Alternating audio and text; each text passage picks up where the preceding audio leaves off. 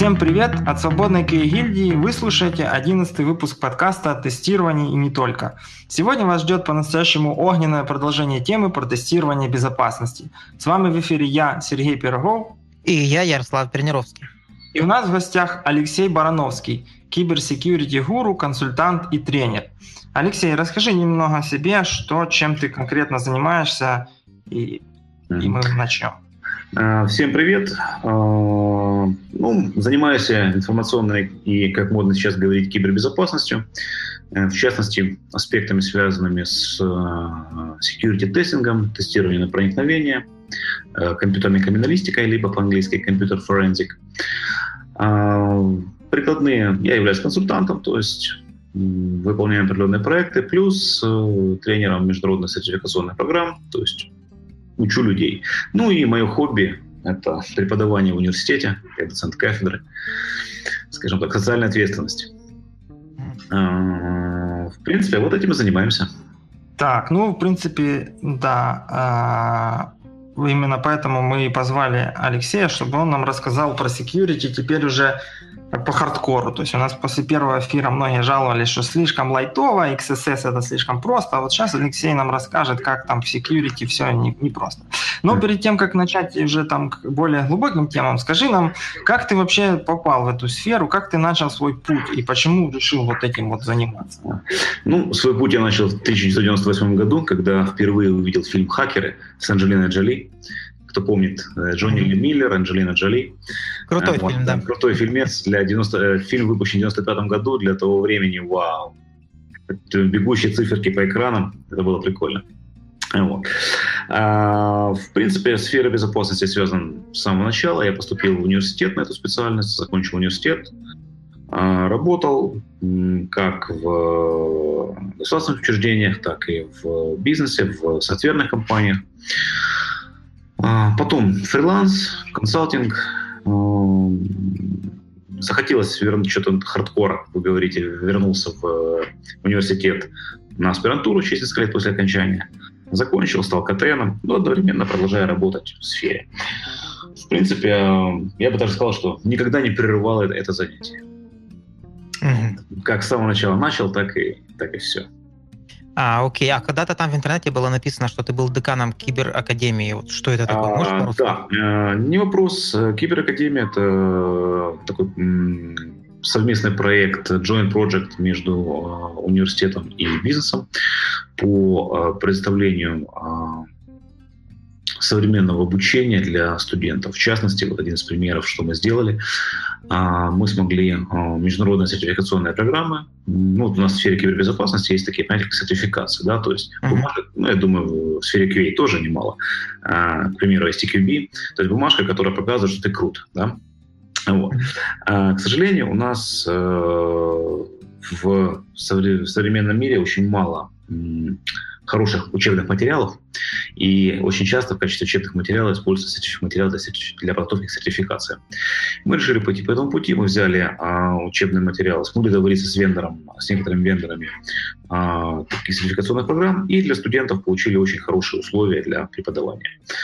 И вот за прошлый год мы обучили порядка там, 20 чем-то человек, по международным программам. Часть из них уже там успешно даже сертифицировалась, получили подтверждение своей квалификации. Ну и сейчас продолжают успешную карьеру одновременно, а, обучаясь. В принципе, mm-hmm. учебное заведение продолжает э, существовать, работаем. Как бы я ну, до сих пор являюсь преподавателем. Отлично, супер. Просто в прошлом э, выпуске мы спрашивали у гостя, где можно научиться security тестированию, там вот это вот все. Оказывается, есть академия, куда можно прийти, выучиться, получить сертификат. Да, ну, сертификат, если сдашь, конечно же. Ну, по крайней мере, выучиться, опять же, э, мы можем постараться дать материал, да, вот сколько ты возьмешь, это второй вопрос. Конечно же. Супер. Так, ну, а давайте теперь все-таки так, как э, выучиться, то есть выучиться, выучиться, а вот чтобы люди понимали, чему они вообще учиться, что такое вообще вот, ну, тестирование безопасности, что туда входит, какие есть виды, вот, ну, то есть, потому что, ну, для меня это там, не знаю, протестировать сайт на XSS или на, на эти вставки, как они там, SQL-инъекции, вот, собственно, и, и все. И, и все, да. Ну, на самом-то деле мы должны как бы понимать, что вообще, что такое безопасность, да, и почему это так сейчас на слуху. На самом-то деле, вот с точки зрения тестировщика, QA, какая у него стоит задача? Чтобы, или вообще, какая у программиста стоит задача основная? Чтобы софт работал, правильно? Uh-huh. Так вот, если немножко банально сказать, то задача безопасника, чтобы э, софт работал именно так и никак иначе. На самом-то деле, на самом-то деле э, существует достаточно э, там, много разных направлений, да, но э, если их немножко там э, как бы формализировать, да, может быть, там э, так, подойти к вопросу теоретически, то существуют какие моменты. Во-первых, один из моментов, что существует такое понятие, как а, функциональные требования безопасности. Да? Ну, uh-huh. к примеру, а, такая услуга, как аутентификация. Да? Она должна быть. Ну, по идее, правильно же? То есть в многих сервисах мы должны понимать, а, что к чему, зачем, почему. И э, одна из задач там, э, вообще безопасника – это создание, э, вот, внедрение таких э, требований по безопасности в процессе разработки, ну и, конечно же, в дальнейшем тестировании, чтобы, они, чтобы это было правильно, оно правильно работало. А, другой момент, что а, у нас существует а, безопасность функциональных требований. То есть, ну, один из примеров, вот есть функциональное требование, чтобы там, не знаю, сервис считал что-то и выдавал, выдавал пользователю.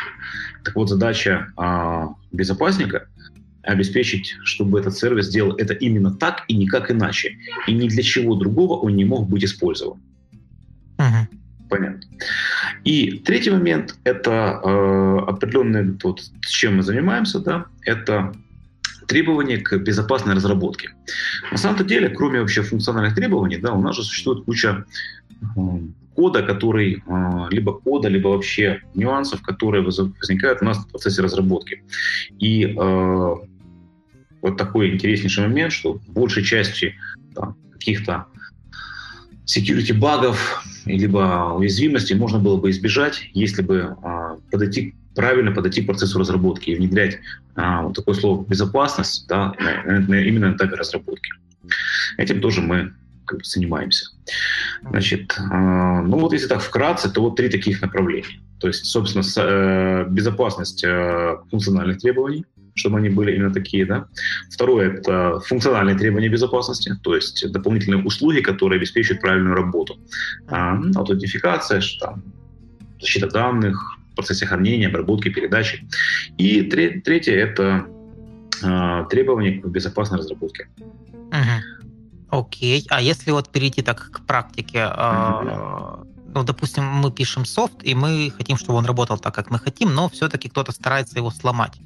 Вот какие точки входа, там, виды атак, какие самые частые случаются, ну, там, в ну, процентном соотношении, например? Э, ну, э, ну, давайте возьмем так, чтобы было точно, для веб-приложения. Ладно, там не будем брать пока что там какие-то встроенные. Вот веб для ну веб... в вебе. В вебе. Смотрите, э, ребят, на самом деле, опять же, существует, ну, я могу выразить свое мнение, да, но мне конечно, комфортнее опереться на мнение комьюнити. И э, я думаю, что все э, веб-прогеры и так далее знакомы с э, такой вещью, как AWASP, Open Web Application Security Project, которые выпускают э, раз в 3-4 года так называемый AWASP Top 10, или э, то есть 10 наиболее распространенных и важных угроз с точки зрения э, комьюнити для веб-проектов. И, э, как ни странно, третий, либо, вернее, уже в сумме это раз лет 7-8, нет, даже больше. А, первое место держит а, все так же угрозы под названием инъекции. То есть внедрение какого-то активного кода в, в, в работу приложения. Будь то SQL-инъекции, будь то код инъекции кода, инъекции команд, либо еще чего-то. Ну, а, проблема возникает в том, что у нас мы растем, да, э, приложения у нас развиваются все больше и больше, но, к сожалению, все-таки уровень качества кода не всегда повышается. Знаете, чаще всего, вот опять же, я могу сразу представить, что сейчас меня будут кидать там тряпками, э, гнилыми помидорами о том, что говорить о том, что это все фигня, вот используйте нормальный фреймворк, и все будет окей. А, я, это стандартный как бы спор, э, когда говоришь с девелоперами, правильно? Так вот, э, одна из, один из моментов такой совет, что, ребят, не мерите по себе. То есть, э, во-первых, э, порог вхождения в веб-разработку сейчас, вы знаете, достаточно несложен, ну, то есть невысок, правильно, и студент третьего курса уже может делать объявление на OLX с словами «разработка сайтов под ключ», правда? Ну, конечно. Вот. А, в то же время а, факапы даже у возможны факапы даже у high-level разработчиков, да, которые в одном, ну, либо условия могут быть такие, что ну вот никак не получается в этом фреймворке, с помощью этого фреймворка сделать какую-то задачу. Значит, надо ставить костыль. Но ставится костыль, а в костыле уже там, какая-нибудь инъекция. А, поэтому работа у нас в этом случае есть. И ну, первое, самое первое, как я говорил, это инъекции. Да? Угу. Потом, вот смотрите, даже а, если посмотреть вот вас топ-10, специально был сейчас перед собой 2017 года, первое – это инъекции, а второе – это слабая аутентификация. Broken Authentication. Uh-huh. Так вот, э, это как раз то, что я говорил о функциональных требованиях безопасности. Да? То есть аутентификация должна быть. Мы привыкли к тому, что мы там представляем логин, пароль, нажимаем ОК, система проверяет нас, предоставляет доступ и т.д. Ну вот, слабая аутентификация. То есть там слабые э, подходы, допустим, там, к управлению. Ну, один из примеров, да, вот смотрите, такой простей, простейший пример. А, требования, да, пользователь должен там иметь возможность зарегистрироваться в системе, ввести логин, пароль, пароль там не должен передаваться вот в этом виде, не должен храниться в этом виде, значит, заходим, получаем доступ. Все вроде бы хорошо, да, вроде бы там все классно, все нормально, хорошее требование. Ну а теперь с точки зрения, допустим, безопасника, да, сразу момент. А какое сообщение будет выдаваться пользователю, если он неправильно ведет логин или пароль? Один из первых, один из первых там ответов. Ну там, логин неверен, да? Ну все, значит, э, в этом случае возможен перебор имен, и я смогу с, точ- с точностью точ- точно знать, э, какие логины в этой системе пользователь уже зарегистрирован, просто перебрав их. Ведь мне каждый раз будет отвечать, что логин не верен. А если верен логин, но не верен пароль, отвечается не верен пароль, правильно? Именно поэтому в э, таких приложениях, там, особенно open source, там, WordPress и так далее, уже идет замена некорректного логина на словами «логин или пароль неверны». То есть сам разберись, что к чему. Потому что если есть разница в ответе, что неверно, то и логин, или пароль, да, тогда возможен перебор, так называемый enumeration. Другой момент это, опять же, вот если берем аутентификацию, там, ну что привести, какой привести, привести пример? Там с enumeration мы э, разобрались. А, простой пример. Перебор пароля. То есть логин я узнал, да, теперь перебираю пароль. Вот будет ли система там аутентификации блокировать мои попытки, либо не будет. Uh-huh. То есть, допустим, 3, 5 раз, 7 раз. Но теперь следующий вам пример. Да? Допустим, один из самых классных э, таких подходов, которые там делаются в современных системах, вот, э, очень классный пример, смотрите. То есть требование. Если пользователь неправильно ввел пароль три раза, блокировать аккаунт. Нормально? Или пять, пять раз блокировать аккаунт. Нормальное требование? Ну, вполне. Вполне. Так вот, если вы это требование внедрите в вашу систему, и злоумышленник придет, он со спокойной душой может просто заблокировать вам работу всех аккаунтов. И вы получите так называемый логический deny of service. Потому что них, них, там даже админы не смогут зайти в систему. Я специально буду для пользователя админ и всех остальных пользователей, логины которых я знаю, вводить неправильные пароли. И буду так, поставлю робота и буду делать его тысячу раз. Понимаете логику, да? Хитро, хитро. Вот, нет, вот вам это, это банальнейший пример. Вот обратите внимание. То есть а, функциональное требование безопасности. Должна быть аутентификация. Но теперь, чтобы она была правильно сделана. Согласны? Вот вам пример. Слушайте, ну я, мы когда придумывали эти вопросы, я думал, что сейчас там нам расскажут, что, не знаю, какие-то там, знаете, вот как в фильмах показывают, что чуваки садятся, там внедряют какую-то дичь. А тут вот этот топ-10, ну, я открыл сайт тоже. Тут все настолько ну, банально и просто, и тут это ну, расписано, что как. То есть реально на 2017 год это достаточно свежее. Получается, ну, до сих пор мы еще sensitive по вот таким вот банальным вещам. Да, ну вот смотрите дальше. На самом-то деле вот третий пункт, да, там э, sensitive data exposure, uh-huh. то есть а, разглашение, да, там а, чувствительных данных. А, на самом-то деле, опять же, вот он пример простой. С точки зрения там разработчика, скажите, пожалуйста, джавовский stack trace это нормально или нет?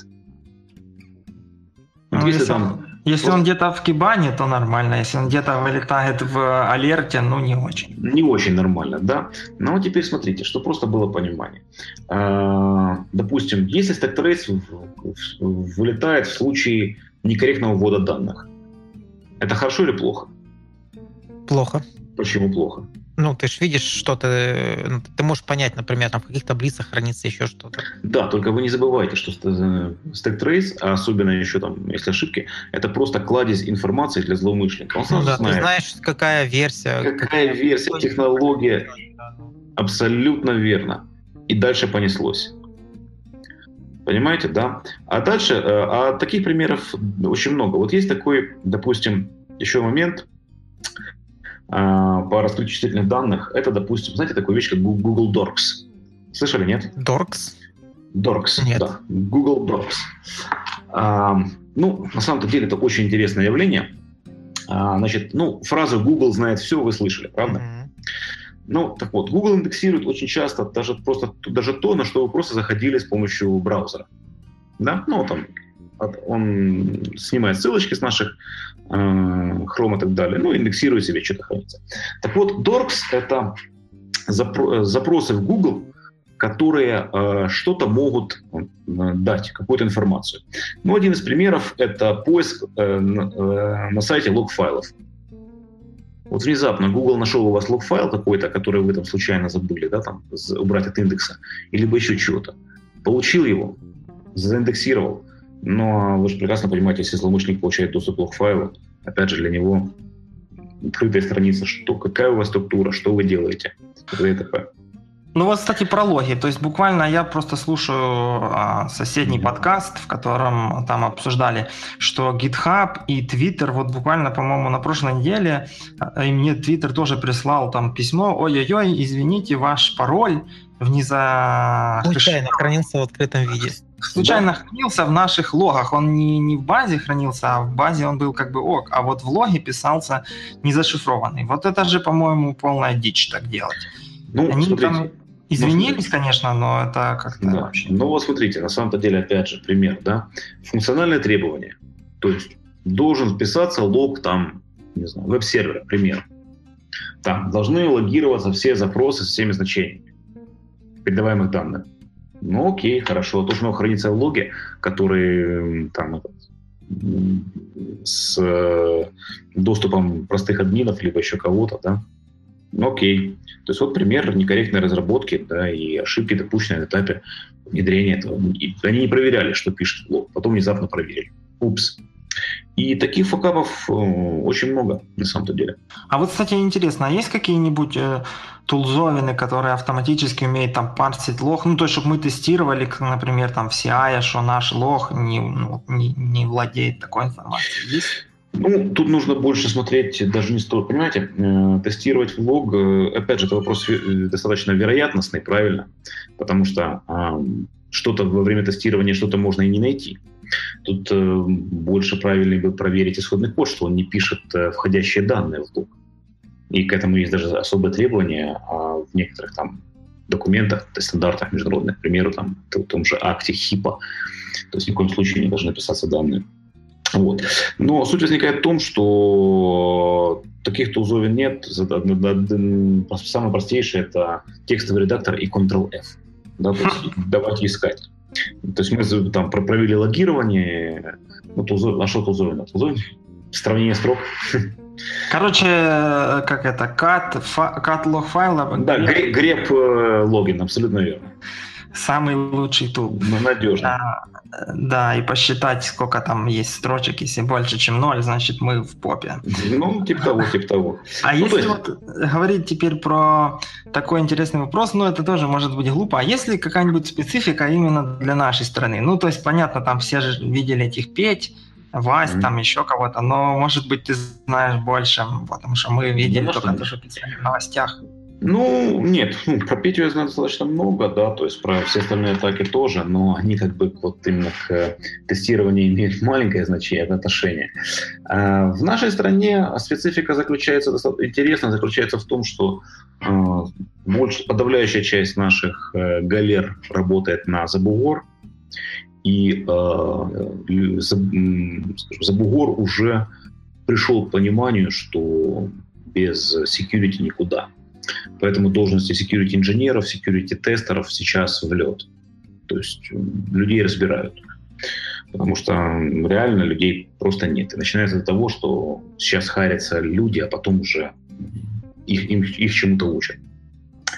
Что же касается софта в нашей стране, а, то, опять же, смотря какого. А, в принципе, если мы берем веб, то те же самые грабли, те же самые моменты, что и везде.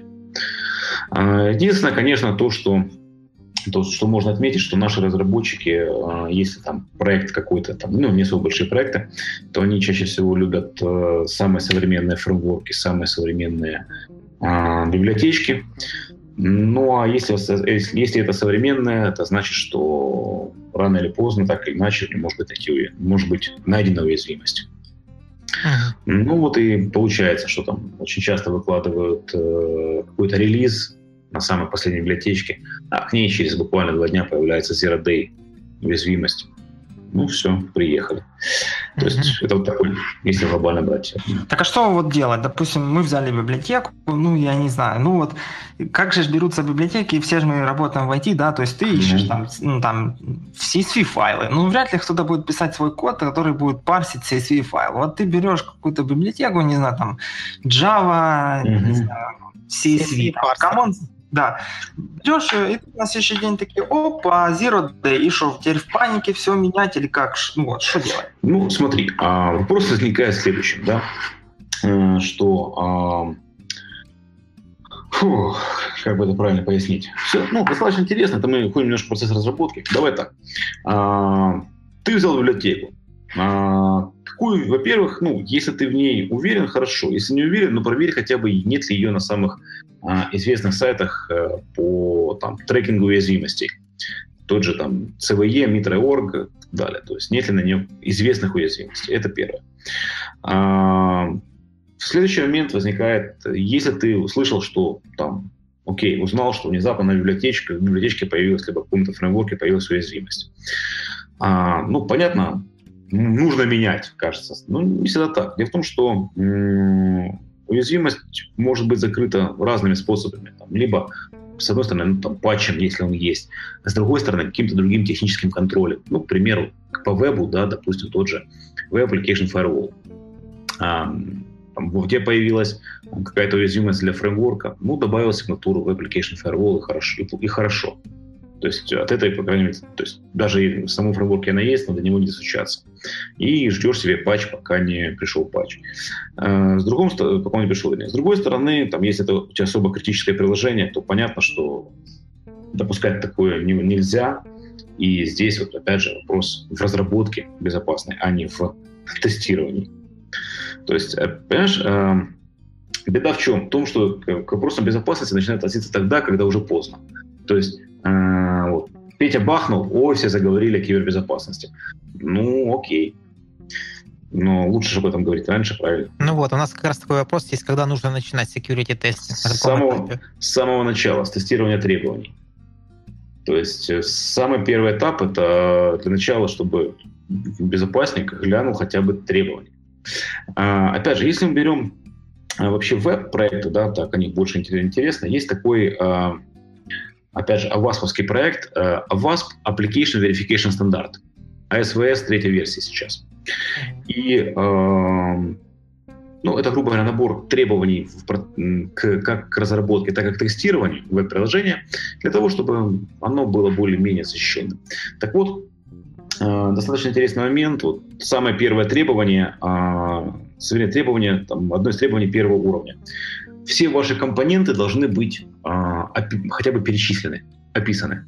Ну, то есть вот у тебя есть приложение, да, и там в нем какие то библиотеки использовал, какие фреймворки использовал, где какие там, какие у тебя используются серваки. То есть хотя бы опишите это в документации, чтобы можно было, было понимание, что к чему.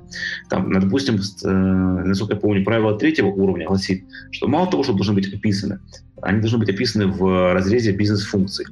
То есть что ты точно знаешь, от какой бизнес-функции, или какую бизнес-функцию выполняет то или иное приложение, либо в какой бизнес-функции участвует, для того, чтобы там, правильно провести модель рисков и так далее. И там, доказ, должна быть доказана необходимость каждого из компонентов. То есть понятно, что если ты докажешь, э, заморочишься и будешь соответствовать третьему уровню, то у тебя мало того, что будет вся документация правильная, будет понятно кристально, как работает твое приложение, и будут понятны все компоненты. То есть а, вот одно из требований, опять же, компоненты не должны содержать известных уязвимостей. То есть, соответственно, у тебя должен быть будет процесс, ну, там, про проги решил добавить, добавить новую библиотечку, да, там, стукнет к безопаснику, пров... не было на ней, на ней раньше уязвимости, там, или нет ли в этой версии, проверьте это. То есть вот тебе уже немножко как бы усиление, да, этого уровня. Ну, вот, поэтому начинать нужно сначала, и чем то же самое, что в тестировании. То есть э, чем дальше обнаруживаем баг, тем он дороже. Если на этапе уже функционирования, то это самое дорогое. Самое дорогое. Слушайте, ну сейчас я немного так перепугался. Понятно, что тестировать надо сначала, но вот по поводу того, что библиотеки надо гуглить на э, баги, ну вот эти CVE баги, я как бы первый раз, вот я сейчас задумался, сколько раз, ну я так делал, ну реально не раз. И понятно, что мы, ну, как тестировщики, мы не пишем какой-то код, там, ну, продакшн, да, у нас там тесты, но, блин, хрен знает, может быть, там реально мы используем какую-то библиотеку, через которую, через тесты можно захачить там какую-то нашу. А, один из вариантов, кстати, а, было такое, а, некоторые там, грубо говоря, а, вот если мне сейчас память не изменяет, то ли в, знаете, такую вещь, как дизассемблер, да? То есть да, да. дизассемблирование там кода. Так вот, если память не изменяет, я могу ошибаться, но, по-моему, как нашли баг в одном из самых распространенных дизассемблеров IDA Pro, то есть ты, когда дизассемблировал код, код атаковал тебя. И там выполнялся у тебя на твоей тачке э, произвольный код злоумышленника.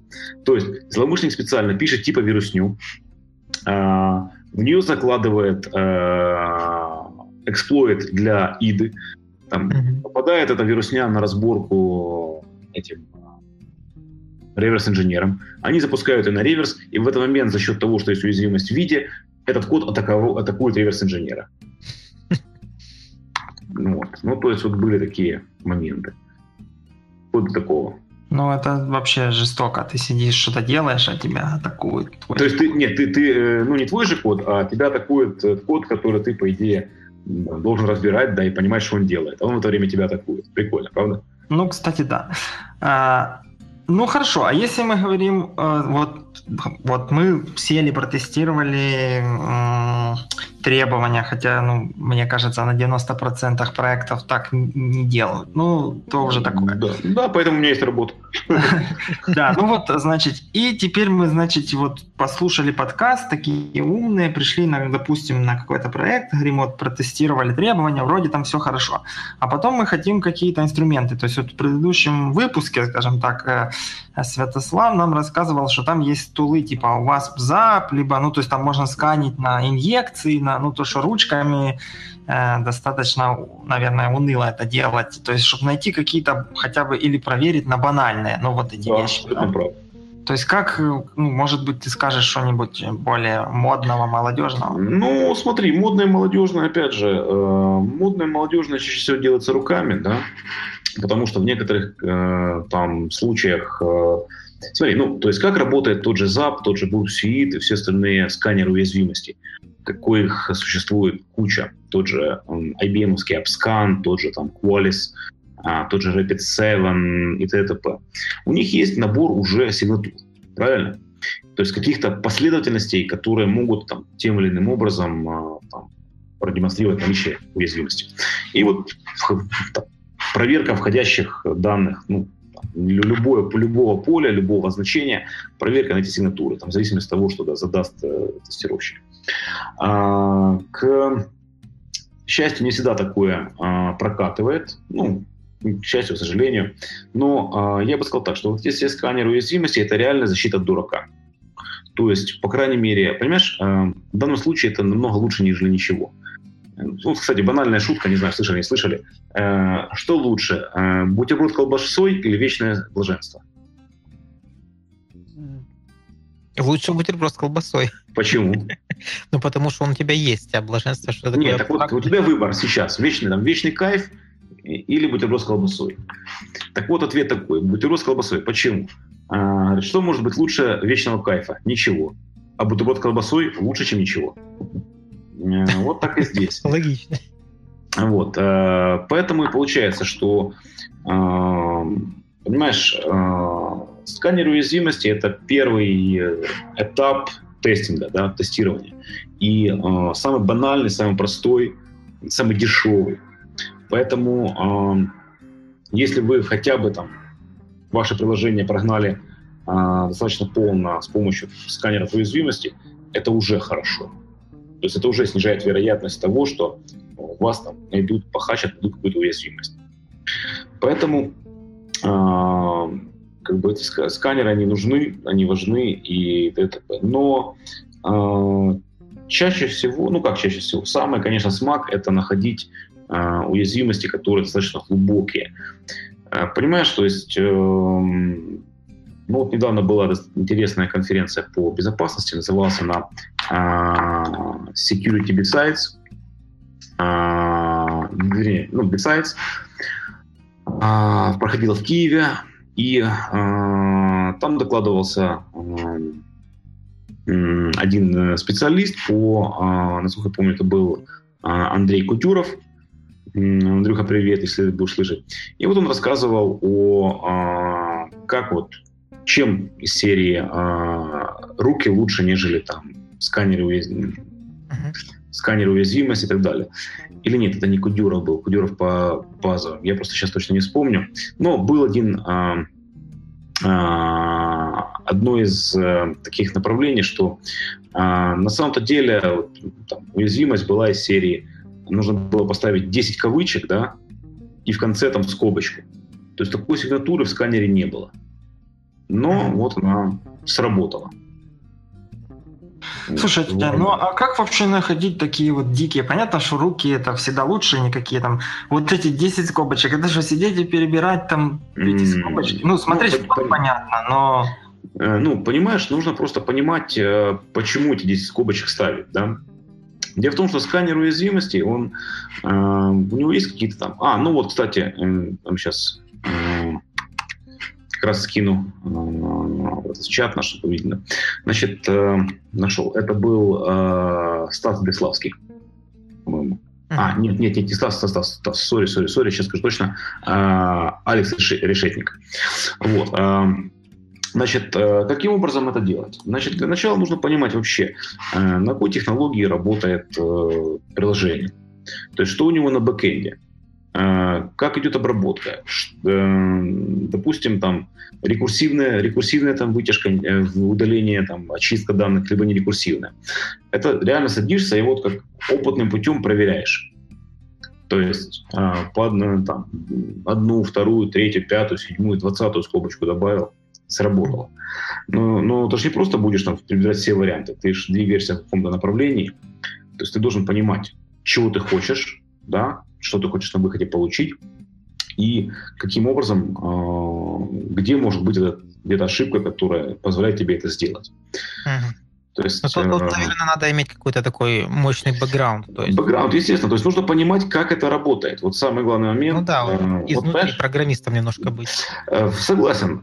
Опять, самый главный момент, что а, ты должен понимать, как это работает, и понимать, э, ну, опять, не только как работает сама технология, но и понимать, э, как вообще пишется код э, разработчиками. И очень часто какие приемы используют разработчики для того, чтобы там, защитить свой код. Понимаешь?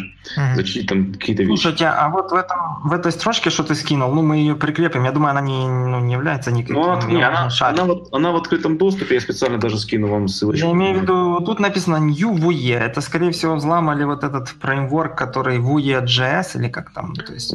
Вполне вероятно, вполне вероятно. Сейчас посмотрим, что это. это... Получается, что Vue как бы вот камень в огород. Э, понимаешь, не Vue, не, это не камень в огород Vue, это камень в, э, в огород программиста, который некорректно использовал. То есть ага. фреймворк, фреймворк здесь при чем? Это некорректная была обработка входящих данных, э, и ага. вот с, с, э, этому пришли. То есть это, вот это вот как раз такой хардкор XS-атаки. Да, то есть те, которые говорят, что это все херня, ну вот вам пример. Ну да, но это не через LS минус LA, как в фильмах взламывать там а, ну, Пентагон. Естественно, ну просто обрати внимание на эту, э, обрати на эту внимание на эту строчку, да, то есть э, добавляется листнер, в котором объявляется метод, в котором дальше э, дергает э, еще что-то и что-то Джаксон запрос, да. Ну без jQuery не обошлось, в общем. Да, jQuery точно видим. Понятно. Вот вам пример хардкора, как, как вы хотели. То есть у нас там был следующий вопрос про то, можно ли автоматизировать security тестинг, но получается, что автоматизировать можно какой-то там банальные проверки, а вот самую мякотку а, Я бы сказал следующим образом. Понимаете, все упирается в финанс, да, то есть в стоимость. Uh-huh. Вообще сейчас, э, ну, давайте так, олд, э, олдскульные безопасники, там, которые вышли со времен КГБ, будут кричать, все должно быть безопасно. Да, то есть вот стопудово должно быть безопасно, это такое. А современный подход – это э, считать бабло. То есть, понимаешь, если у тебя там релизы выкатываются раз в месяц, да, uh-huh. то что ты будешь тратить на а, там и стоимость вот такая-то, то что ты будешь тратить сопоставимую стоимость релиза на security тестинг, если через месяц уже новый релиз? Да, там ты постоянно апдейтишь свой софт. Или же там, опять же, а, такой risk-based approach, то есть из серии а, ты, ты считаешь, доход такой-то, риски такие-то, клиенты такие-то. То есть это называется risk-based approach, то есть подсчет рисков. А, в итоге там, мы можем, если там похачат, можем потерять столько-то денег. Хорошо. А если мы пригласим специалиста, насколько там риск уменьшится, насколько там уязвимости уменьшится. Так вот, даже простой, я же говорю, базовый автоматизированный security testing – это де-факто уже необходимость. Знаете почему? Потому что вас стопудово, а если вы выложите, там, опять же, если мы говорим о web application е, как только вы откроете его доступ, доступен в сеть, по этому web application у пойдут эти же сканеры уязвимости в автоматизированном режиме. Uh-huh. Понимаешь? То есть сейчас э, Злоумышленник, он же тоже думает э, баблом, да? То есть нафига ему сидеть хачить то, что не принесет ему денег? Но э, запустить э, сканер э, уязвимостей, это, ну, там, тот же э, Бурп, либо готовый там OpenVAST, либо еще что-то, не принципиально. Это э, большого ума не надо, да? Ну, запустил он, просканил, нашел уязвимость, о, могу работать. То есть он бабла много не потратил, усилий не приложил, получил результат. Поэтому, а, если мы берем такие общедоступные веб-приложения, которые там будут доступны большому количеству клиентов, то, конечно же, security тестинг хотя бы автоматизированный желательно делать. То есть, что касается э, мануального, то понятно, что, ну, как я не буду, опять же, там нести истину, но э, поверьте, любой security тестер, да, там, который занимается application security, либо еще чем-то, либо пентестер, скажет, что э, автоматизированное да, но руки, как бы это руки. С чем я согласен. Конечно, нужно понимать, знаешь, автоматизированные, они, во-первых, пока обновят, у них всегда. Во-вторых, они же не знают, на чем, они же не знают, на чем работает приложение, они же не умеют думать, они в тупую проверяют все там перебор вариантов. А, там, разработчик понимает, ага, ста, ну, не разработчик, уж вообще не тестер понимает, ага, стоять. Там у нас Vue, допустим, и jQuery, да, и там такая-то входящая обработочка входящих данных. А если я вот так и вот так и вот так? То есть... Ну, слушай, а если вот, ну хорошо, мы вот мы нашли эту божину, ну вот там, да, мы просканили, там все, и в качестве регрессии, то есть, чтобы эту штуку, мы про нее знаем, что у нас такое было. Мы же можем как-то его загнать, и чтобы оно у нас хоть как-то пробегало, чтобы мы знали, что вот этот костыль, ну, косяк или костыль снова не, не, не вылез. Это же можно сделать. Ну, и будет автоматизация вот хотя бы ну, того, чего мы уже находили. Или это так вообще Стоп, не работает? Ребят, ребят, я прошу прощения, не услышал последний вопрос. Еще раз, повторите, пожалуйста. Э, Я говорю о том, что если мы нашли какую-то уязвимость, то Мгм. мы ее можем ну, автоматически прогонять на регрессию. То есть загнать, ну, я не знаю, я не сильно знаком, там эти сканеры или написать свою балалайку, Да, которая будет э, а- атаку повторять, и если, ну, чтобы, что она как минимум не проходит вот в том виде, в котором мы знаем. так оно и есть, абсолютно четко. А, ну тут как, как бы встречный вопрос, а как вот эти вот все уязвимости попадают в эту базу? То есть люди находят и туда как-то коммитят или... Ну, смотрите, а, давайте так. а, Есть несколько моментов. Если мы берем сканеры уязвимости, да, то а, они уязвимости сейчас стали тоже этим товаром. Они покупаются и продаются. То есть информация о уязвимости в каком-то продукте может стоить неплохих денег. И за ними идет реально там охота из серии.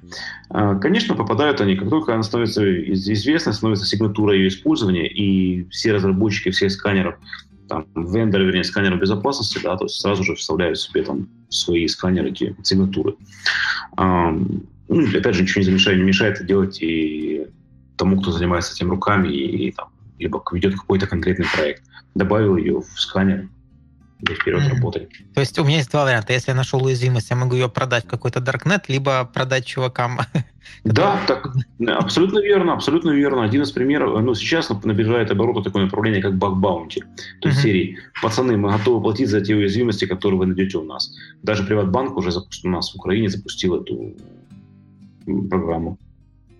То есть из серии, да, пацаны, стопудово готовы платить, находите, говорите. Ну, слушай, а ты лично сам в этом участвовал или нет? В бакбаунте, да, участвовал. Ну и, опять же, я э, особо этим не занимаюсь. Ну, вот был момент, да, там, недавно заработал 500 гривен. То есть э, нашел маленькую башку у провайдера своего интернетовского, и а они так, писал, говорю, у вас такая-то уязвимость. Они такие, мы готовы заплатить там столько-то. Ну, давайте. Так-то и так. А, а эта цена, она формируется на... Ну, то есть я бы, ну, я, может быть, оно так и есть. То есть если это бах, там, а, который, из-за которого компания может потерять, там, ну, не знаю, тысячу долларов, то ты ее нашел. Вот, соответственно, цена ему тысячу долларов. Или это не так считается? Ну, смотри, какой смысл платить компании тысячу баксов, если и так, и так она ее теряет? То есть, то есть, если ты ее, э, допустим, опубликуешь, да, э, и похачешь, они потеряют штуку баксов, и тебе платят штуку баксов. То есть, как, как- где у них вин-ситуация? Но если они скажут, что, пацан, мы тебе готовы заплатить там 500, ну, как бы в данном случае не экономит 500, правда? Ну, да, логично. Но, Ну, на вообще- самом, но на самом деле масштабы немножко, конечно, иные. То есть стоимость будет меньше. Вот. Ну, Меньше? Ну, опять же, понимаешь, э, если они тебе платят в два раза меньше, чем 500, да, то... смы- Нет, а какой смысл тебе тогда им говорить, если ты в Darknet продашь за 2000, например? Как? Ну, так э, тут два варианта. Ну, во-первых, э, в данном случае ты начинаешь э, нарушать законодательство э, некоторых стран, да, э, и можешь попасть под прицелы. Э, Следующий момент, тебе еще нужно ее продать, правда? Вот, э, чтобы это было, чтобы тебе заплатили нормально, чтобы ты смог эти бабки нормально вывести. Ну, понятно, сейчас там очень... Так есть же биткоин, что? Ну, я сейчас любят крипту, я хотел сказать, да. Ну, выведи крипту, сколько там процентов сейчас потерь. М, Трошки есть, правда? То есть есть, есть нюансы, есть риски. Каждый ценит риски и работает. В принципе, такое, такая, такая сфера, как э, типа бакхантер, отдельная специальность. То есть пацаны там поднимают нифиговый лавандос. Окей. Мгм. Э, Окей, а раз мы уже про Darknet начали, а вот, э, допустим, э, ну, часто бывает так, что есть какая-то уязвимость у вас на сайте, ваши данные куда-то утекают. Мгм. Но при этом а, никто не кричит нигде, что ваши данные сливают, вы об этом можете не знать. А, Есть какие-то способы, например, там зайти, ну, никогда не был в Даркнете, но, возможно, там есть какой-то свой Dark Google, который говорит, «Э, чувак, вот тут база новой почты, вот она здесь. На Вот самом-то так. деле, на самом-то деле есть э, специальные компании, которые тупо этим и занимаются, да. Мгм. То есть э, они, э, ну опять же, так, такое, знаете, серии Grey Hat, да, то есть э, и вашим, и нашим. То есть ребята, которые смогли попасть в закрытое комьюнити э, типа полхаскеров, э, и которые тупо мониторят, э, которым платят за мониторинг э, информации. Так называемый threat hunting, то есть охота на угрозы. И как только там появилась база, сразу сигнал о том, что внимание, там, ребята, текает. Про- проверяйтесь. То есть это тоже бизнес, и есть конторы, которые тупо этим занимаются. Угу. А, хорошо. И сразу же, опять же, вопрос. А, это, угу. ну, то есть это, по сути, белые хакеры, получается, такие? Кто именно? А, ну, вот люди, которые следят за, за тем, что ваши данные никуда не убежали. Да нет, это даже не хакеры, это обученные обезьянки, у которых есть э, точки входа. А. Ну, то есть, понимаешь, какой смысл сидеть там? А, спец генерирует контент, а, он получает доступ, а дальше он дает этот доступ э, обученным обезьянкам, которые м, сидят на форумах, еще где-то там мониторят, э, каждый день заходят, клацают. Понимаешь, ну, высокоуровневый э, этот высокоуровневый чувак не будет сидеть и обновлять страничку там поиска, правда? Ну, окей, то есть это, возможно, даже куда-то заутсорсить, где-то там теплые так, страны. Э, естественно, конечно же. Хорошо, а если вот про белых хакеров, вот есть угу. где-то места, где их можно искать, вот, чтобы... Ну, что такое, ну, не знаю, белых, белый хакер, ну, немножко ну, российское выражение, да, есть такое понятие, потому что есть такое Не, ну есть хакеры, знаешь, они делают что-то такое вроде плохое, типа взламывают. Ну, может, не, не, смотри, наверное, в нашем, не, не, смотри, нашем мире э, это называется безопасник, вот тоже о чем ты нет, говоришь. Ну, ты прав, смотри, то есть э, нет такого понятия, как белый хакер, есть такой black hat, да, то есть хакер белый шапка. Вот, потому что в данном случае мы, как говорится, поддерживаем все, все нации, все цвета. На всякий случай. Вот, э, поэтому Чаще всего это известные security эксперты, да. Есть, если мы берем такое направление, опять же, по там именно по взлому, то чаще всего эти ребята занимаются penetration тестом, то есть тестами на проникновение. Говоря, компании нанимают их для того, чтобы проверить свои, свои периметры, свои системы безопасности и э, насколько они защищены и т.д. Э, поэтому, если вы поулите такое слово, как penetration тест, pen тест, либо тест на проникновение, то mm-hmm. вот вам как бы и список. Ну а дальше уже оценивать каждого человека, там, либо специалиста по его уровню. А каких-то специальных там сайтов нет, где ты зашел, и у тебя вот есть доска почета? Смотри, есть доска почета, допустим, в, у э, сертификационных организаций. Вот я же mm-hmm. говорил, что в нашей сфере есть сертификация, да? Да-да-да. Вот. И э, как бы сертификация, это, опять же, подтверждение твоего уровня. Так вот, в некоторых э, конторах сертификационных, допустим, тот же есть одна из самых крутых мировых SANS, называется, uh-huh. у нее есть э, списки ее сертифицированных людей открыты полностью. А другой момент, что там, если ты общаешься с чуваком, и он тебе дает, показывает свой сертификат, то чаще всего ты можешь на сайте вендора проверить этот, валидность этого сертификата, реально ли он получался, человек его получал, либо это был фотошоп, да? Ну и если есть, э, если мы говорим о, такой вещи, как бакбаунти, да, там процедуры, то есть даже на платформы, допустим, HackerOne, и там есть э, список людей, которые там постоянно репортят о уязвимости, даже рейтинги есть определенные. Uh-huh. То есть там пер, первый хакер, второй там хакер, первый, ну, допустим, я сейчас там скину опять же ссылочку. Окей. Okay. Да. Хорошо, ну с вебом более-менее понятно. А вот можешь что-то сказать насчет, например, сейчас же много вот эта тема растет э, Internet of Things, а всякие mm-hmm. там машины с компьютерами, куча этого всего, веб-камеры вот, mm-hmm. вот на это запускают. А, mm-hmm. Есть ли вот какие-то такие, ну, то есть когда ты пишешь не веб-сайт, а вот работаешь с такими вещами, есть там вот те же самые Аваспы и прочее, которые могут Значит, помочь избежать проблем. Избежать, э, опять же, да, вот э, у, у Аваспа есть э, даже проект Mobile Top 10, да, uh-huh. вот. Вообще, что касается у нас Internet of Things или кархакинга, то это, конечно, сейчас главная боль, связана с тем, что разработчики почему-то ну, опять же, задача Internet of Things, да, это должно быть легко, быстро и быстрее в продакшн. Uh-huh. Поэтому берем э, систему, выкидываем из нее все, что нам кажется ненужным, э, абы работало и вперед. Опять же, э, можно привести там э, кучу примеров. Ребята даже там, докладывались на конфах, как э, ломали тот же контроллер, управляющий там этим э, заправкой, автозаправкой, там, хочешь бесплатного бензинчика себе. А, ну, опять же, кофеварки атаковали, с .NET Mirai атаковал э, восточный побережье США, Инет, да. То есть проблема в том, что в, в аббревиатуре, ну, опять же, банальная шутка, не буду там э, этим Петросяном, но э, S в IOT means security. То есть буква S в слове IoT, да, это security. Там есть буква S? Нету. Вот тебе security такое-то.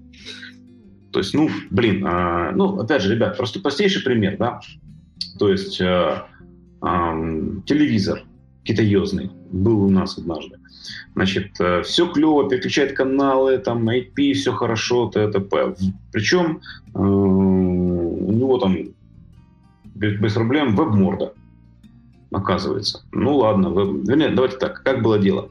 Там привезли на тест телевизор, Значит, мы подключили, он через Wi-Fi подключается. Теперь внимание, если есть Wi-Fi, значит, есть там операционная система, правильно? Правильно. Да. Значит, э, все очень просто. Я сделал следующим образом. То есть э, подключил его к Wi-Fi, на, на точке Wi-Fi э, увидел его, ну, там, IP-шник, увидел его IP-шник, MAC-адрес. Значит, взял ноут в этом же Wi-Fi сеть, просканил его, вижу, э, висит веб-морда. То есть на 80-м порту висит э, веб-приложение. Uh-huh. Не, 80. На 4, не, 80 был, да. Значит, заложено веб-приложение, а он мне говорит, логин, пароль. Я запускаю админ-админ. Нет. Ну, хорошо. Спрашиваю у Гугла, какой дефолтный пароль? Там для такой-то модели этих, блин, китаёс. Говорят, нету. Говорю, ну, ладно. Хорошо. Ну, раз нету, давайте пробовать, да? То есть... Э, короче, через словарь забрутил, нашел, нашел пароль. Захожу, а там, а там оказывается, опять же, на борту Ленуха, вот, э, Ленуха на каком-то, это, я не стал курочить, смотреть, но, по-моему, что-то вроде там Orange Pie, что-то такое было. Uh-huh. Ну вот. Ну все, как бы окей. Дальше э, расковыряли веб, это приложение, нашли там пару багов. То есть полный доступ к э, операционной системе получил. Все окей. Китайцы. Ну, то есть, понимаешь, ну, на самом деле нельзя говорить, что китайцы. То есть э, этим страдают очень много разработчиков. То есть вот это вот конструктивизм, который сейчас из серии э, я спокойно могу взять а, Arduino, взять там Raspberry Pi, из них что-то склепать, да, там mm-hmm. какой-то контроллерчик присобачить, вот тебе там, не знаю, система «Умный дом», в этом, в этом, как раз в этом беда. Потому что народ так и клепает э, мегатоннами там, и клепает не очень хорошо. Плюс, допустим, в некоторых а, тех же операционных системах, либо, опять же, там, веб-браузерах, которые работают под той или иной... Не браузерах, а серваках, которые работают под той или иной а, IoT-девайсиком, да, а, у них очень часто выброшены модули, которые могли бы там помочь. Тоже в некоторых случаях там, по SSL нет. Ну окей, хорошо. Почему? Да, зачем он типа нужен? Ну вот, печально и т.д. Ну, понятно. То есть сейчас, по крайней мере, ну, не сильно народ парится насчет безопасности. А, ну, сейчас херак и херак в продакшн, понимаешь? Mm-hmm. Это бум, IoT это бум, просто вы посмотрите, сколько девайсов. Ну, надо немножко подождать и пока вот не покупать умные холодильники. Ну, я тебе скажу так, телевизор бы с управлением через интернет я бы не покупал. И, Который э, голос твой передает. Да, голос передает. Еще бы, конечно, я не покупал. Есть такие подлые твари, это пылесосы. Вот они опасные, они опасны. А чем опасно? Вот у меня есть пылесос, чем он может быть опасен? А, ну, чем опасен? Знаешь, есть такие пылесосы с управлением, а, мало того, что с управлением через а, инет, а еще и с да, камерой. Да. А еще и с камерой. Ну, у меня без камеры. Ну вот, ты знаешь, у меня даже без управления, хотя э, Поэтому у меня немножко, ну, честно тебе скажу, меня как безопасника немножко напрягает херотень, которая может ездить по моему дому и следить за мной через интернет. Да, но ты знаешь, там есть такой нюанс, что там есть Wi-Fi, и я его не могу отключить. Вот тебе, вот тебе и IoT. Хорошо. То есть, знаешь, приходит, нет, реально, а теперь представь себе что. Приходит твой сосед, э, внезапно я становлюсь твоим соседом, либо там кто-то из наших братьев безопасно, да, а ты слишком громко музыку включаешь. И вот внезапно ночью у тебя запускается пылесос и залазит на твою кровать. Не, ну туда он не залезет, конечно, но это будет страшно, да? Ну вот, это будет немножко неприятно, правда? Вот, я как-то не хочу такого. Хорошо, я понял. Сейчас вот мы закончим писать, я что-то с ним сделаю. Ну вот. такие моменты. Поэтому, конечно же, с IoT проблема безопасности большая. И э, я могу сказать, что многие компании э, мало того, что сами этим занимаются, еще и привлекают э, вплоть до институтов. Ну, к примеру, там э, какие-то такие разработчики, как Samsung, там, LG, они э, с удовольствием э, запускают, мало того, что имеют свои баг-баунти, средхантинг программы, но и обращаются вплоть до того, что из серии там, ребята, возьмите, потестите, если что найдете бенефит.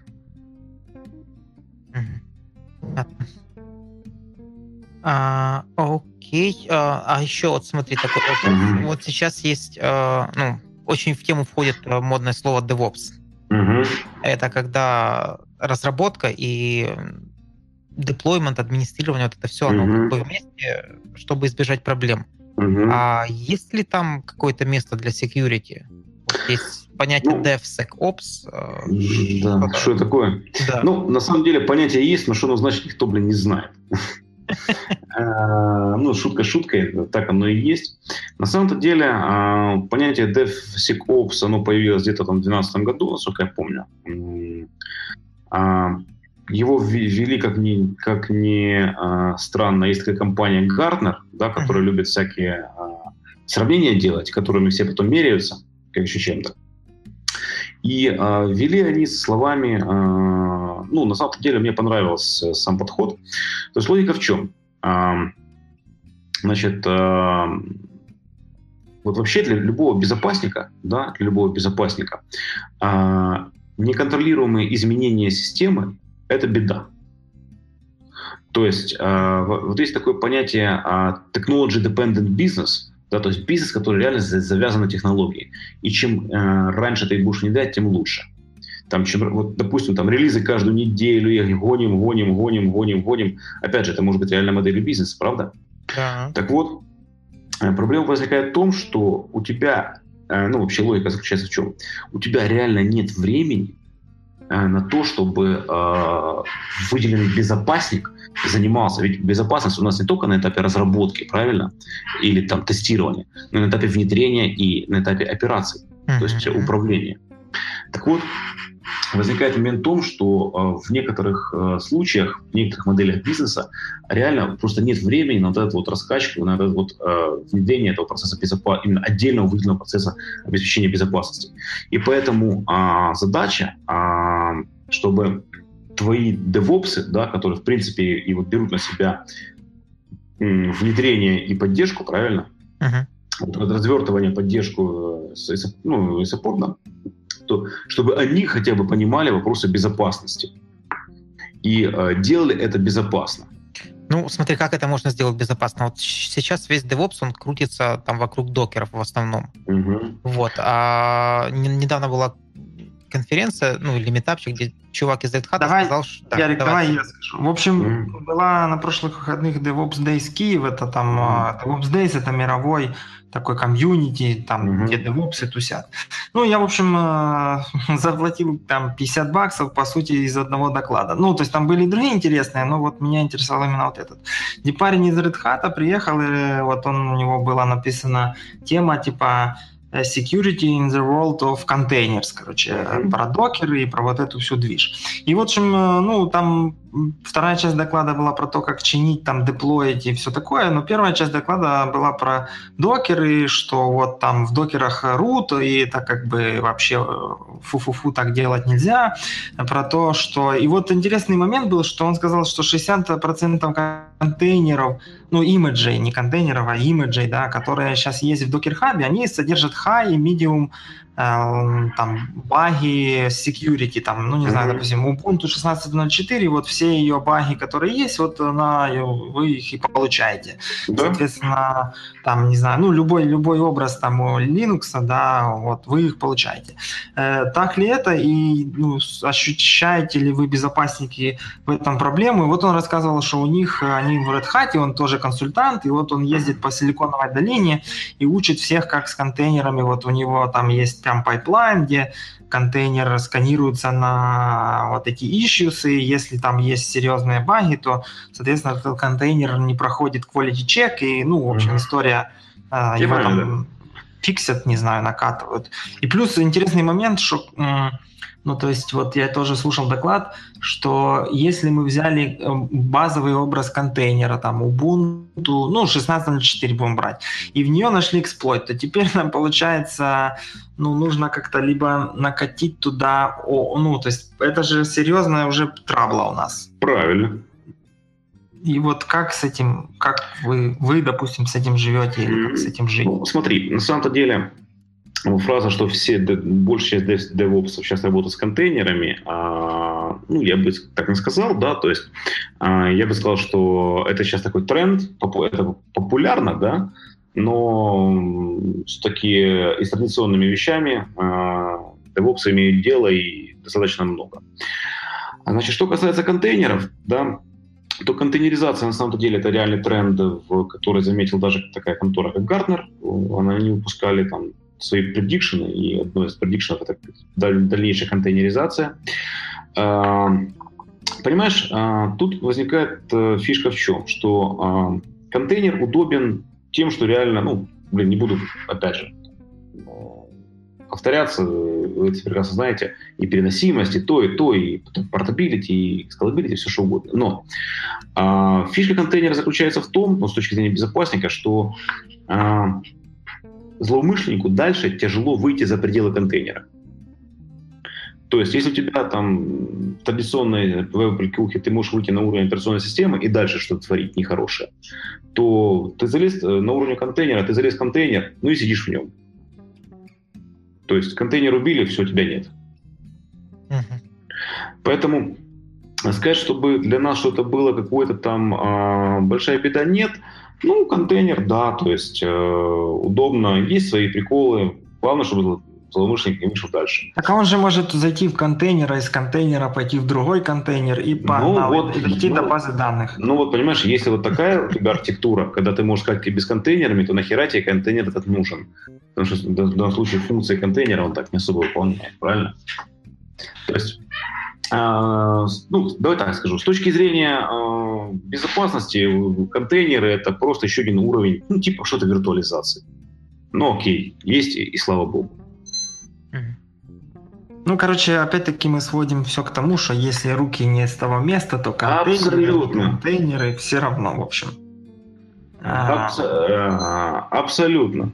Понимаешь, если руки не с того места, то это ноги.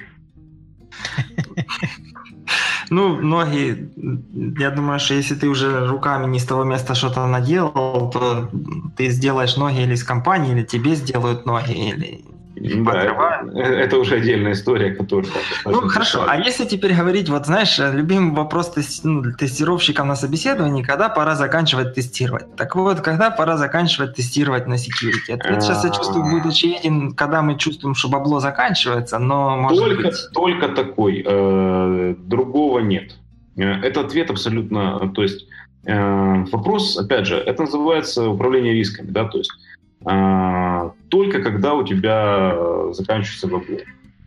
Поэтому, ну, понимаешь, если дальше экономически нецелесообразно заниматься security тестингом, то вообще какой, ну, зачем его делать? А, понимаешь, тут ну, фишка возникает в чем? А, существует а, так называемая, а, ну, давай так, любая компания а, ну, по разработке, да, она так называемая бизнес-драйв, то есть э, для нее важно бабло. Ну, то есть мы, мы делаем бизнес, и от, от, от этого э, стартуем. Соответственно, э, если что-то становится невыгодным, то смысл это делать. С другой стороны, любая контора, которая является потребителем, да, то есть, грубо говоря, нашим клиентом, они же тоже могут там делать тест, тест софта, либо еще чего-то, то э, эта контора является так или иначе, там, при всем любом анализе рисков, э, подходе или еще что-то, э, они являются так называемыми, э, ну, типа, budget driver. То есть э, выше бюджета все равно не прыгнет. То есть и есть бюджет, и выше него ты не прыгнешь. Поэтому э, даже там, если это ультра-мега рискованный софт, от которого зависит вся жизнь компании, то выше тех денег, которые тебе выделены, это ты не прыгнешь.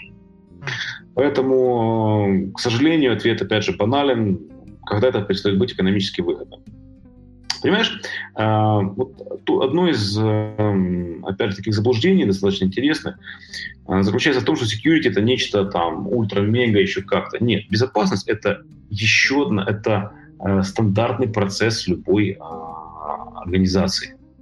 То есть это он э, является таким же самым процессом, как процесс IT, там, а, э, обеспечения IT-инфраструктуры, либо процесс разработки, да, там, кодирования. Это, ну, опять же, понимаешь, у тебя там, разработка завязана на бизнес. Ну, конечно, она, она поддерживает, ну, саппортит бизнес. Uh-huh. Либо там IT-инфраструктура тоже саппортит бизнес. Это, точно так же безопасность, саппортит бизнес. И ни в коем случае безопасность не должна его блокировать. Понимаешь, э, к сожалению, в некотором случае для контор выгоднее не тестировать софт, а просто потом разбираться с клиентами там, путем страховок, каких-то там санкций, штрафов, еще чего-то. Ну и серии там, да, там, если там заключаете договор, клиент хочет гарантий. Компания говорит, хорошо, пацан, проблем нет. Ну, тут у нас баг, ты от него пострадаешь, докажешь нам, что ты пострадал, мы тебе выплатим там, не знаю, 50% стоимости контракта. Uh-huh. Клиент, клиент это идет. А, ну и э, из серии у одного из 100 клиентов, да, там, а из, из миллиона клиентов что-то случается. Ну, там, вас, вас взломали, вы понесли ущерб, да, у нас ввели базу данных.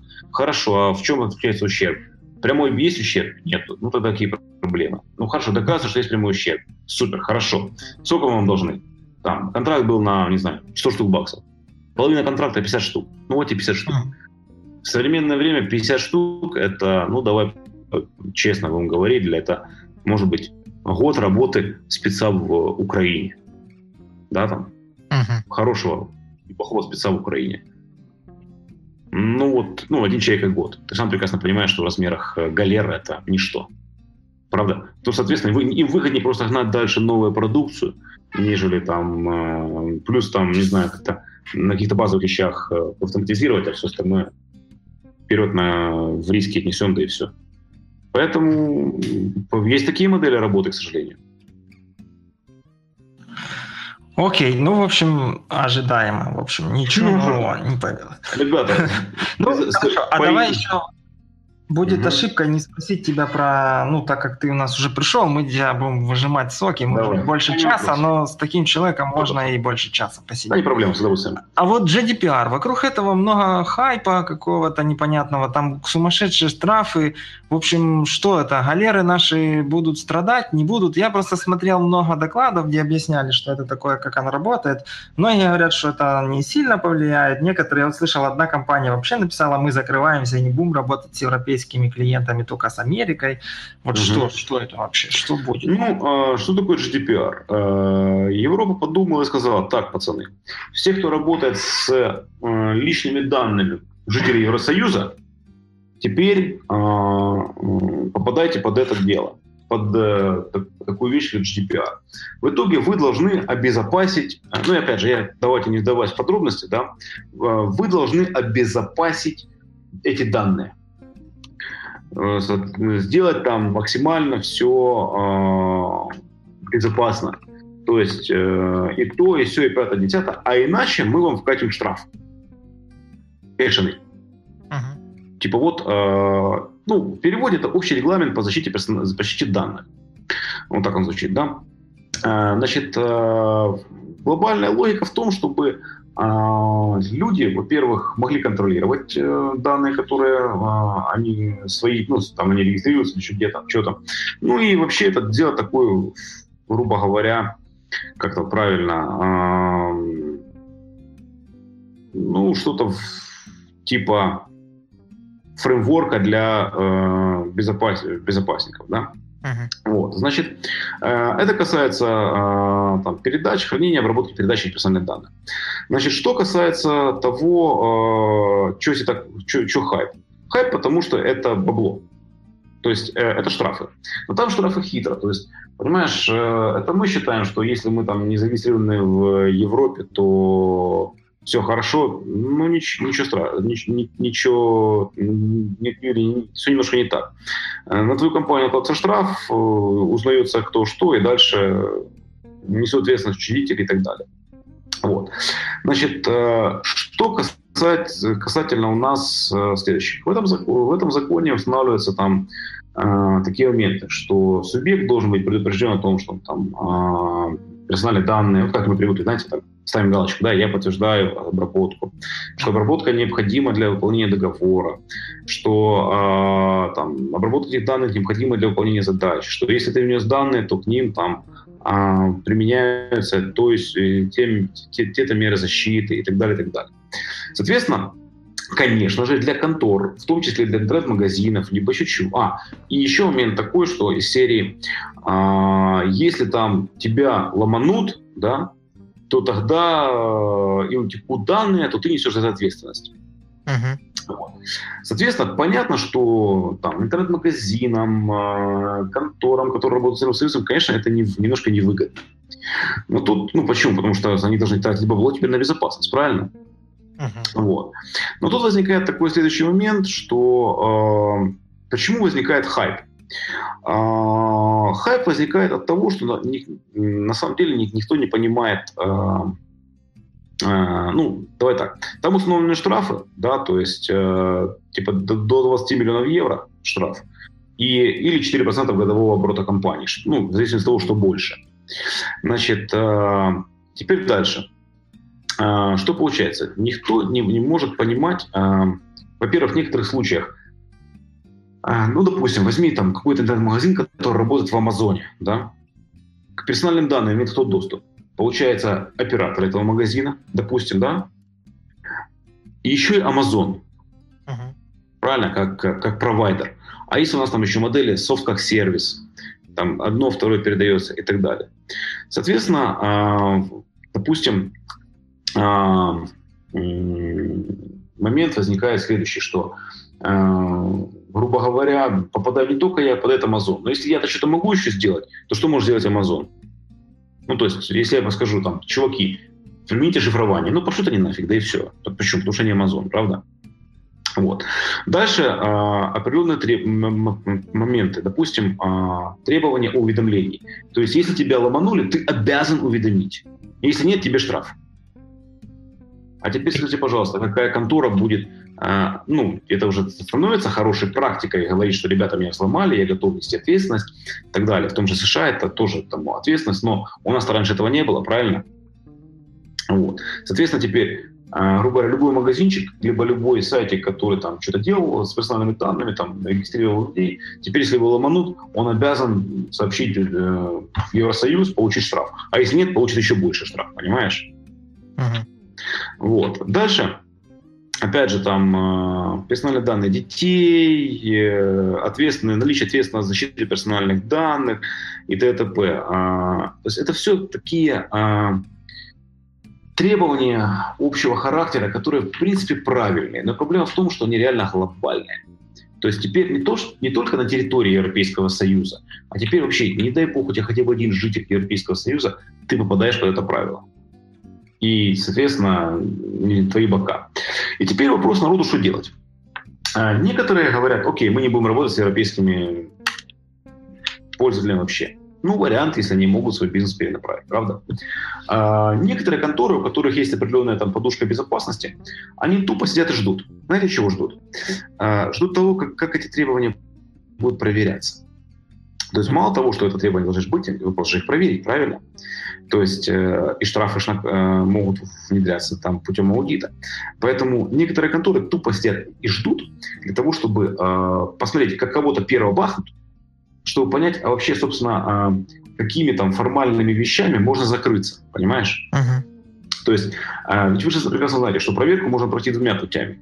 Пройти реально и пройти формально, да? Реально это когда ты действительно сделал всю систему безопасности. А формально, когда у тебя есть ее видимость.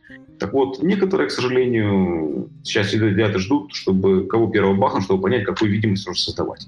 А некоторые такие кейсы известны, реально начинают заниматься... Они посчитали, что заняться security им дешевле, нежели нести штраф GDPR. То есть это, я бы сказал, такой нифиговый пинок подоплекой которого являются персональные данные жителей Европейского Союза, а глобальной целью это сделать э, нашу сферу типа интернета чуть-чуть более хотя бы не то, что не столько безопаснее, что хотя бы, как бы понимающие, что ли, те или иные риски. Потому что на самом деле, вы знаете, прекрасно бардак, правда. Регистрируйся, имя, фамилию вводи, где живешь, что. Ну, то есть, сколько таких магазинов мне зарегистрировано среди каждый из нас? Дофига, много, правда? Много, много, да. А это не считая, не считая тех контор, которые оказывают сервисы, да, там, пишут софт, либо еще что-то. Mm. То есть, э, ну, а теперь вы даже просто понимаете, такие системы, как Booking, как э, продажа авиабилетов, как э, да вообще любая сервисная вещь, к которой мы привыкли, да, там, не дай бог, в ней хотя бы один европейец будет. Ну, я шучу, конечно, не дай бог. Попадает под дело действия этого. Поэтому все зашевелились, потому что это касается реально всех. Ведь мы-то работаем, ну, наши рынки уже не слабо переплетены, правда? Да, да. Ну вот, трошки загрузил. Окей, а ну а если я просто тут так у меня ребенок маленький, поэтому я туда-сюда бегаю. Интересно. А если я вот ну, запустил сервис, и я не знал, что у меня есть этот европейский клиент один несчастный, что меня тоже накажут? Да, незнание закона не освобождает, не освобождает от ответственности. Нет, так я знал про закон, я не знал, что у меня этот один гребаный европеец зарегистрирован. Да, может какой-то конкурент залез там из Да, кстати, вот залез и говорит, все, я, и меня и взломал меня сам. Добро, добро пожаловать в реальный мир.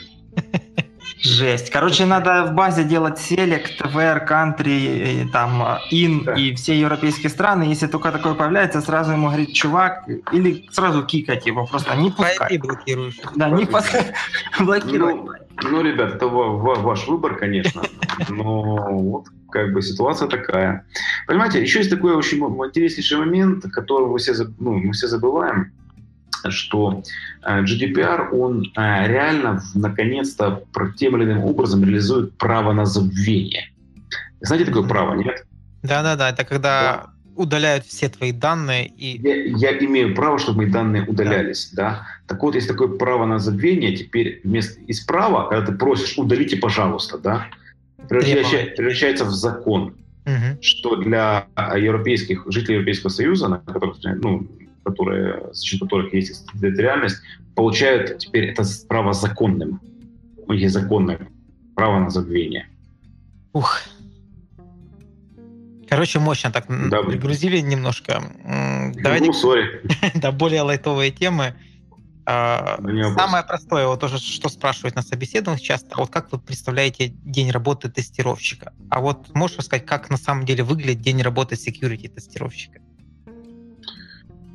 Фух. Ну, давайте, если мы подумаем о... Э, пришел ты на работу, угу. тебе есть таска по новому проекту, да? Первое, что делаешь, это начинаешь... Э, опять же, если там, грубо говоря, обезьянка, которая запускает э, этот э, сканер, это одно, да? Э, ну, на самом деле, нужно... Первое, это сбор информации о аппликухе, как, что, где, зачем, почему. Uh-huh. Исследование входящих точек. Как раз наступает обед, пообедать. А, ну а дальше достаешь, запускаешь, как любят говорить, Kali Linux, да. Uh-huh. Это же все хацкие ставят себе Kali Linux и начинаешь хачить. Но на самом-то деле для начала это, конечно же, там автоматизированное тестирование, потом уже ручное. Что же касается э, рабочего дня, то я бы сказал, что очень часто э, Понимаешь, те, кто работает в security, они очень часто, это люди очень азартные. Почему? Потому что это реальный кайф, э, когда что-то получается. Что заломануть. Поэтому я бы сказал, что день заканчив... может заканчиваться даже три ночи. Но не потому, что у тебя, тебе за это платят, либо еще или горящий проект, а просто потому, что ты хочешь добить, сволочь, этого программера, который поставил эту систему безопасности, в которой ты нашел баг. Mm-hmm. Эх, добить его все равно. И, может быть, даже три ночи. А okay, то есть э, не всем людям подойдет там работать на самом-то деле? Э, ну, для этого нужно обладать определенной паранойей, определенным азартом э, и достаточно таким здоровым скептицизмом. Uh-huh. Поэтому я же вот, опять же, достаточно, ну, сегодня же говорил, что мерить, ну, не, не стоит мерить по себе, да. И э, если мы видим, ну, рано или поздно, так или иначе, в любом приложении может быть баги. Даже в приложении Hello World. Э, окей, а много вот, ну, как бы сейчас очень много курсов в IT, в IT через тестирование, а вот людей, которые приходят к вам именно mm-hmm. по security что-то учить, вот их реально много или... Нет, я бы сказал, что немного, э, но начинает потихонечку расти, так как рынок э, растет. То есть если ну, сейчас очень явная нехватка специалистов, это уже ощущается. Если раньше там, безопасники это были лично там, бумагами, бумагами связаны, то сейчас это реально практическое направление. Uh-huh. В Украине у нас 40 вузов, которые готовят типа безопасников. Ну, понятно, что выход, выход не маленький.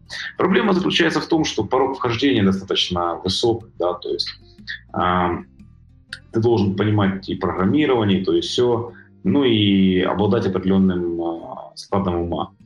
Поэтому э, многие, скажем так, не доживают, да, ну проще там, не знаю, чем другим заняться. Но те, кто приходят, по-моему, ни один не уходит обратно. Окей. А вот сколько, типа сейчас рубрика про бабло, сколько можно заработать на этом все? Э, ну, я даже могу на самом деле скинуть вам. Э, не так давно у нас э, я смотрел на сайте, на сайте есть такой у нас э, Do.ua, uh-huh. сайтик, да, и там есть этот... Э, зарплатный зарплатный, э, да, security, можно сказать, security специалиста. Uh-huh. Вот. Э, я могу сказать, что, в принципе, э, уже, уже, уже зарплаты, в принципе, э, сравнимы с зарплатами хороших разработчиков. Uh-huh. И это как бы хорошо. То есть э, крутой security специалист может зарабатывать больше Java какого Даже больше, да, да, да. Mm. Насколько я вот... А, кстати, вот я нашел эту ссылочку, сейчас а, скину вам. Вот она. Медианы, квартиры и так далее. Ну, это, скорее всего, из-за того, что ну, на данный момент все равно как бы тестирование безопасности такая более нишевая тема, мало людей, большой спрос. Да, да, да, да, абсолютно верно. Пока ну, не только, я бы, я, бы не то, что, я бы сказал не только тестирование безопасности, сколько вообще направление security, да, сейчас как бы тоже в тренде и реально нехватка специалистов, поэтому как бы да. Окей. Слушайте, ну получается, что короли э, как, как это элита нации теперь вот security Ну, не сказал бы, что пока так, но надеюсь, что рано или поздно это будет. Хотелось бы. Хотелось Окей, а если вот э, закончили вот эту киберакадемию, там получили диплом, сложно ли потом работу найти? Ну, насколько быстро они Ну, давайте, я не буду говорить именно про киберакадемию, скажу так, что сейчас, ну, э, сейчас забирают даже студентов. Ага. То есть спрос вообще настолько огромный, как был там пару лет назад на тестировщика. Да, сейчас забирают даже студентов и забирают как бы очень даже неплохо. То есть э, с пятого-шестого курса э, только так.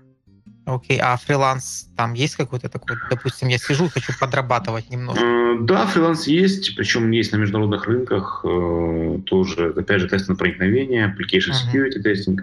testing, как бы есть. Ну, то есть, если вы пошли в эту, в эту область, стали там специалистом, то как бы вас с руками оторвут везде. Ну, опять же, если действительно спец, то оторвут. Угу. Пока, пока вижу так, да. Хорошо. Ну, в принципе, я думаю, мы тут уже давно много говорим, а еще напоследок вот mm-hmm. э, есть у нас э, много всяких конференций там по разработке, по тестированию, по всему. Mm-hmm. Поэтому вот сегодня уже называли одну по security, а что еще можно туда ходить смотреть? Ну, не вопрос. А, значит, э, э, первое, это я скинул Besides, да. Uh-huh. Это, это такой информ... один из фреймворков международной конференции. Следующее, есть такая конференция, называется UISG Conference. Uh-huh. Это Ukraine Information Security Group Conference. А, одна из, э, по-моему, самая старая а, конференция по информационной безопасности. Самая такая, уже 14 год пробует проводиться. Uh-huh. Значит, а, проводится э, буквально через несколько следующей неделе у нас 17-18 мая двухдневная конференция под названием NoNameCon. Ее организуют достаточно известные специалисты в сфере безопасности в Украине. Значит, э, что еще? Ну, периодически вопросы тестирования языка безопасности были на целый раздел был на конференции Testing Stage. Uh-huh.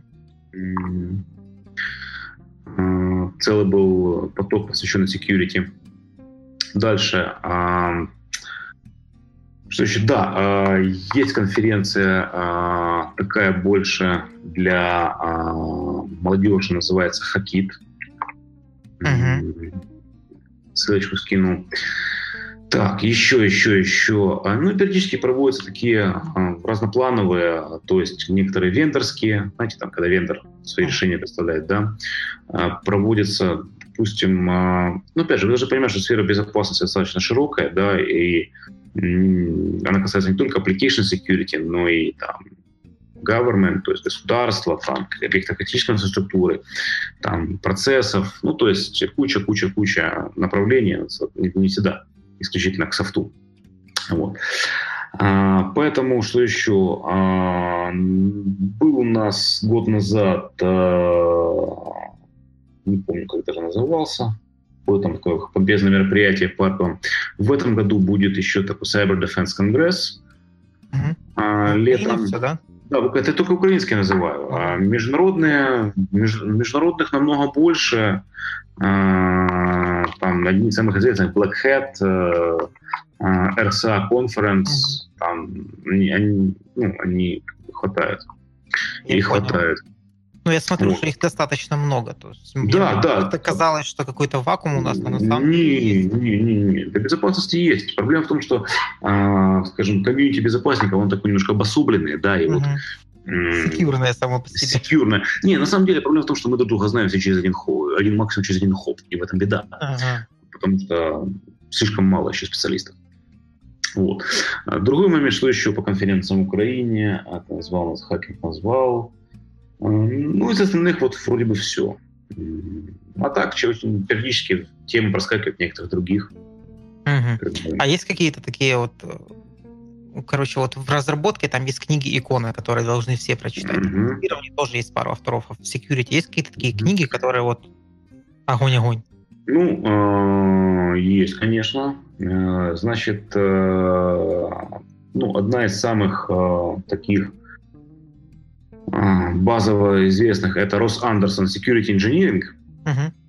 Вот. А если мы берем веб-безопасность, это Web Application uh, Hacking Handbook.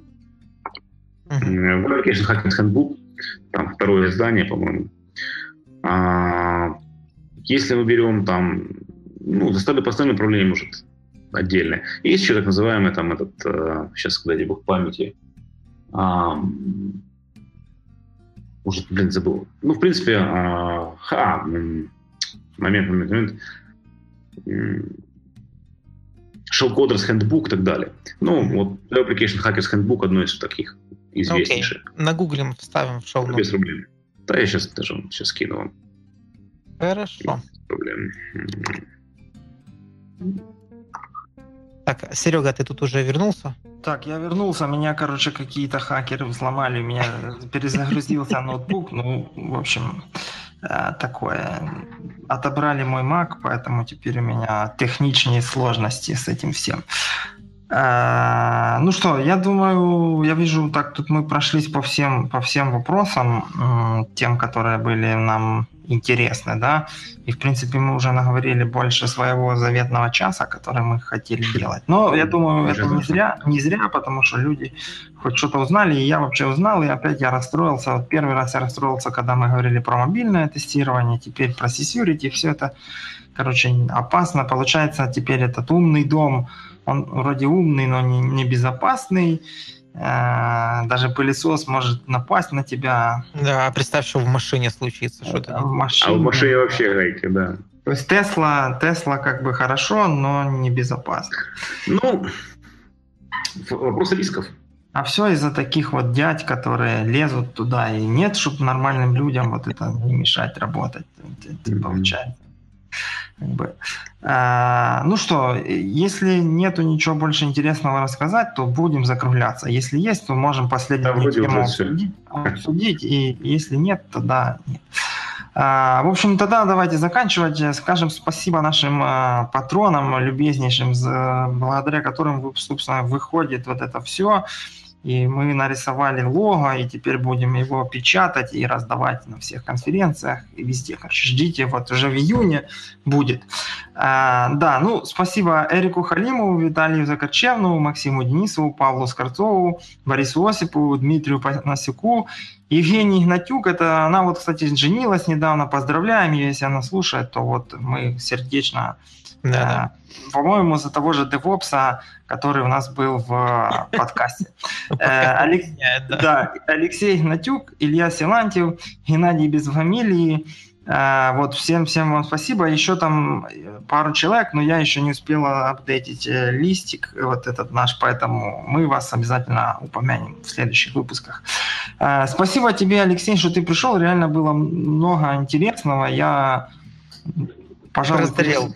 Да, прозрел, ну, прозрел я, да, я расстроился больше. Переслушаю куски там, где отходил, а, потому что я почти половину не слышал. Но я думаю, было реально круто. А, вот эти все ссылки. И скинь там сразу в, а, лучше в Фейсбуке эту э, книжки, чтобы мы добавили, может быть, я сам. Уже. Да, она, она а. уже а, я, может, сам что-то читану вечерком, потому что сейчас тот проект, на котором я работаю, я вот осознал, что надо, наверное, что-то нам посканить пойти, а то можно получить, получить GDPR по самое следующее 1 мая. Э, в общем, что, Ярик, есть что сказать? Нет, значит, Грин, да, спасибо. Я думаю, что да, все уже хотят куда-то там побежать, отдохнуть немножко и обдумать то, что только что услышали. Я думаю, да. Заканчиваем. Хорошо, да, все. Спасибо, Алексей. Спасибо всем. Okay, спасибо, всем, ребят. Всем пока. Если да. будет что-то, мы ждем в гости. Договорились. Всегда. Все. Все. Okay. Всем пока. Все доброго. Пока, пока. До свидания. До новых встреч в эфире. До новых встреч.